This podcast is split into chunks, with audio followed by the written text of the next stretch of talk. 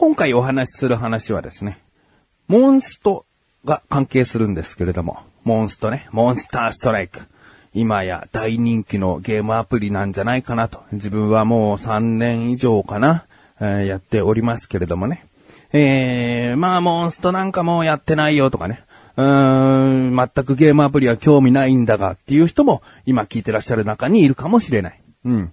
ですがね、そんな興味のない、モンストには興味がないという人にもですね、えー、まあ、聞いてもらえるんじゃないかなという話をしたいと思います。ということで、少し自信を持っている自分がお送りします。菊池のなだらか向上心。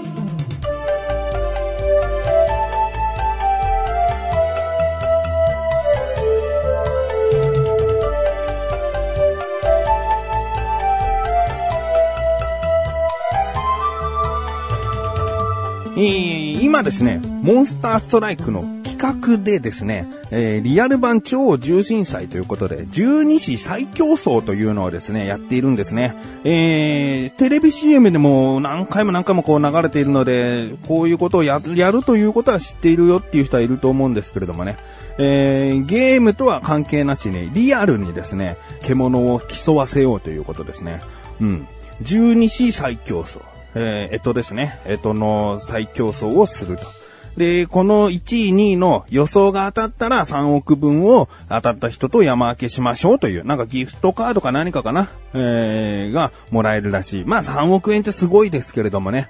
えー、じゃあ仮に30万人の人が当たったとするとですね、1人1000円かな。うん。じゃあ3万人が当たったとして1人1万円。まあ1万円となると結構大きいって感じはするか。うん、でも3億っていうほどのインパクトを実際もらえるわけではないから、まあまあ楽しみましょうというぐらいの企画だと思っております。ね、一攫千金狙おうとかではなくてね。えー、ということでですね、この十二支最強争というものが、えー、6月の29日木曜日に行われます。今回の配信部が28日水曜日なので前日ということになるんですけれども、もう結果が出て聞いてらっしゃる方もいるかもしれませんが、今回はですね、僕はこれを予想したいと。うん。だからモンスターストライクをやっていない人でも、えと、十二支が今リアルに走ったら、競争したら、どこが一番になるのかっていうことをですね、ちょっとこう、想像しながらお聞きいただけたら、えー、いいかなと思うんですけれども、えー、僕の予想ですね、えー、言いたいと思う。タイトルコールの前に少し自信があるって言いましたでしょ？少し自信があるんですよね。えー、ここで大事なのはですね、あの、動物の知識だけじゃダメですね。例えばじゃあ虎は時速何キロで走るので、えー、圧倒的に虎です。圧倒的に馬ですとかね。うんそういう知識だけでは無理だと僕は思っていて、実際これ走るのは50メートル走ということで、すべてがこう直線上に仕切られた檻みたいな、えー、感じになるので、そこ檻を開いて、えー、一直線に50メートル走るというものですね。で、十二支と言いましたが、えー、一匹だけね、えー、動物が増えます。猫。猫が参戦して13匹 ?13 体、えー、13種類の動物がですね、えー、競争することになります。えー、僕がこのレースで必要だなと思う能力はですね、想像力とテレビバラエティ番組をいかに見てきたかの経験値だと思ってますね。えー、やっぱりこれはもうバラエティなんですよね。動物一人一人が、さあ走るぞって言って、檻の中でスタンバってるわけじゃないんですよね。えー、たかが直線上に伸びた道が続いている檻の中にいるだけなんですよね。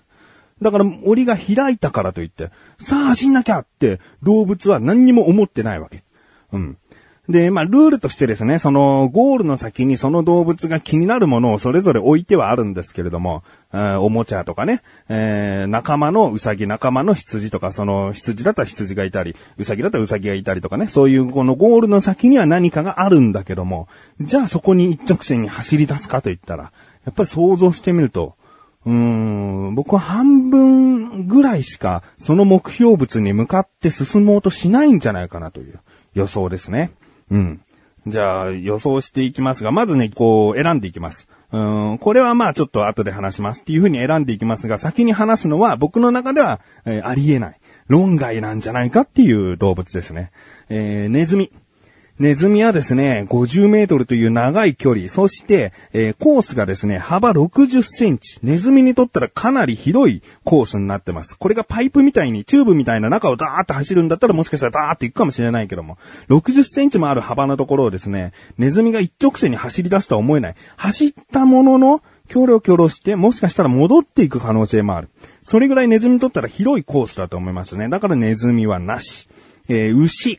牛はですね、うーん、本気を出せば早いのかもしれませんが、ゴールの先に待っているのはですね、牧草なんですね。草、餌ですね。えー、餌に向かって走り出すとは思えない。進んだとしてもゆっくりゆっくり行くんじゃないかな。特に周りに敵がいるとかね、仲間がいて餌が取られちゃうとかそういう状況じゃないから、ああ、餌だ餌だつって、ダッシュはしていかないと思う。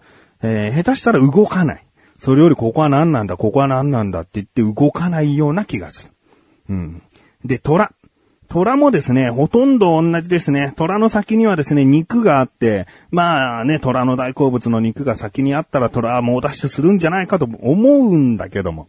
うん、50メートルという距離の先の肉をですね、うん、走って取りに行くかと。よほどそのレース前に空腹の状況にしておかなければですね、そんなに食いつかないんじゃないかなと。うーん、このレースを想像するときに僕はレースではなく、じゃあ、それぞれ動物園にいたとしようって考えるんですよね。そうしたときに、牛とか虎って動かない。虎は特に動かないイメージ、印象があってですね。えー、お腹の具合によっちゃもう全然動かず座り込んでゆっくりしちゃうんじゃないかなっていう予想ですね。えー、そしてうさぎ。うさぎはですね、うん、臆病なイメージがありますよね。えー、うさぎの先には、えー、仲間のうさぎがいるんですけど、寂しがり屋とはね、いえ、そのうさぎの方に向かって走り出すかと言ったらね、かなり警戒して体を震わせながら進むのか進まないかもじもじしているということで他の動物たちが1位2位ってなっていっちゃうような気がしますね。えー、タツ。タツは竜ですけれども、今回はね、実際にいない動物なので、ワニとなっておりますね。ワニは、僕のこのバラエティ番組を見てきた中の記憶だと、まあ動かないね。うーん、ワニの先にもですね、肉、ゴールには肉があるんですけれども、その肉に向かってダダダダダダって走っていくワニが想像つかない。大抵のバラエティ番組ワニを使っても、なかなかこう動かないもんだから、もうすごく目の前にお肉を置いて挑発して、やっと口が開くか開かないかとか、なんかそれぐらい、うーん、撮影 OK なワニって、あまり活発に動かないような気がするんですよね。えー、なので、立つもなしと。えー、ここのところ5種類なしとしておりますね。えー、次、ヘビ。えー、ヘビって餌を見つけても、なかなかこう、素早い動きをしない。餌の直前に来たら一気にシャッと、えー、加えるかもしれないけど、それまでニョロニョロニョロニョロってこう、ゆっくりしか動かない気がするんですよね。うん、ましてや先にですね、これ、今回ヘビはですね、餌ではなく隠れ身のらしいんですよね。うん、隠れ身のがあるからといってそこに早く入んなきゃって思うのか。うん、蛇はあまり進まないような気がします。そして馬。馬はですね、今回の僕が調べた中では、えー、他の周りの人たちの予想で1位でしたね。えー、何せ今回使われる馬がですね、競走馬、サラブレッドらしいんですね。だからゲートが開くと同時にもう本能というか、その、サラブレッドとして育てられてるから、えー、もう走り出しちゃう。もう圧倒的に1位なんじゃないかっていう予想が多いみたいです。うん。えー、でも僕が今馬と話したということは馬はね、最終選抜には残っていないわけですね。馬はですね、やっぱり虎と牛と同じイメージ。うん動物園にこう、ポンと馬がいたとしても、すげえ走ってるな、活発だなって思わない。うん、いくらゲートが開いたからといっても、その、機種が乗ってるわけでもない。ね。走るっていう意味が、そのコースじゃ、えー、わからない気がする。あのー、何が起こっているのかっていうのを、すげえ見ると思うんですよね。うん、まして馬は横に目がついてますから、その、周りの動物たち、人間たちっていうのがよく見えると思うんですね。そこで何が行われてんだ？これ走ってる場合じゃないだろ何かされんじゃないかっていうね、こう、ビビってしまう。危険を感じてしまうような気がします。だから、あまり動き出さないという予想ですね。で、羊は最終選抜残ります。えー猿も最終選抜残ります。鳥、鳥は鶏なんですけどね、鶏って走るとタラタラっとこう、確かにね、直線上にバーっとダチョウみたいにね、走りはするんですけれども、じゃあ何回も言うように動物園とかそういう飼育場とかに鳥をポンと置いた時に、走り出すか。えー、鶏の先にはですね、仲間の鶏がいるらしいんですけれども、あー、仲間のとこ行かなきゃーって言って走り出すイメージがない。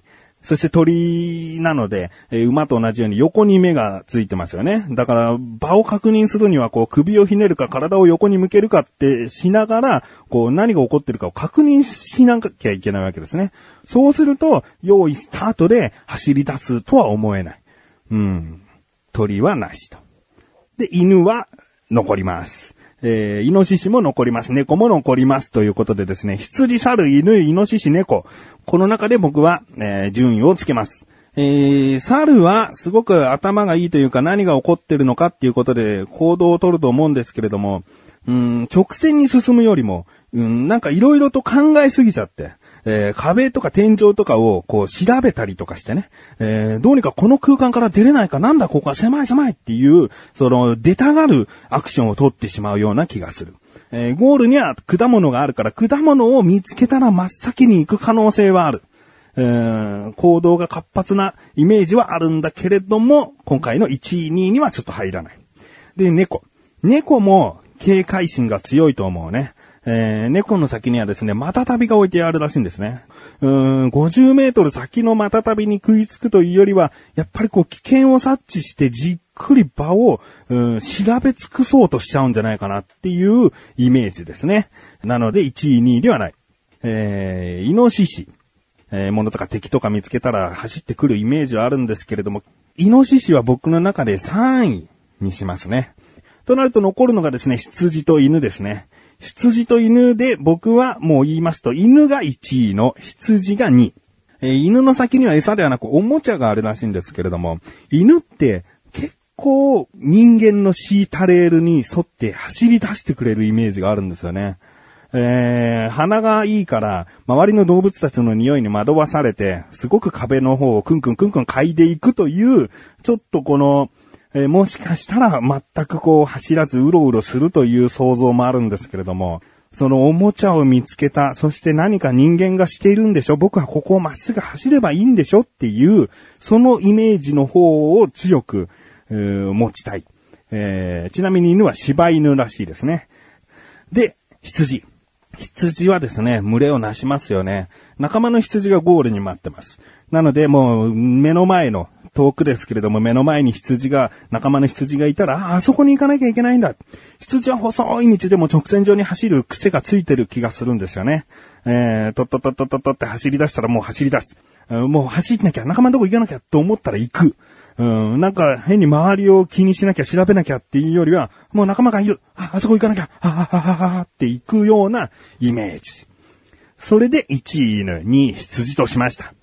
さあどうでしょうか？これを聞いてですね、いやいやそんなことないと思った方、ぜひ予想してください。うーん、まあすぐね、結果がわかることなので、えー、まあ次回ですね、申し訳ありませんでしたっていうところから始まるかもしれないし、ほら見たことかとなるかもしれない。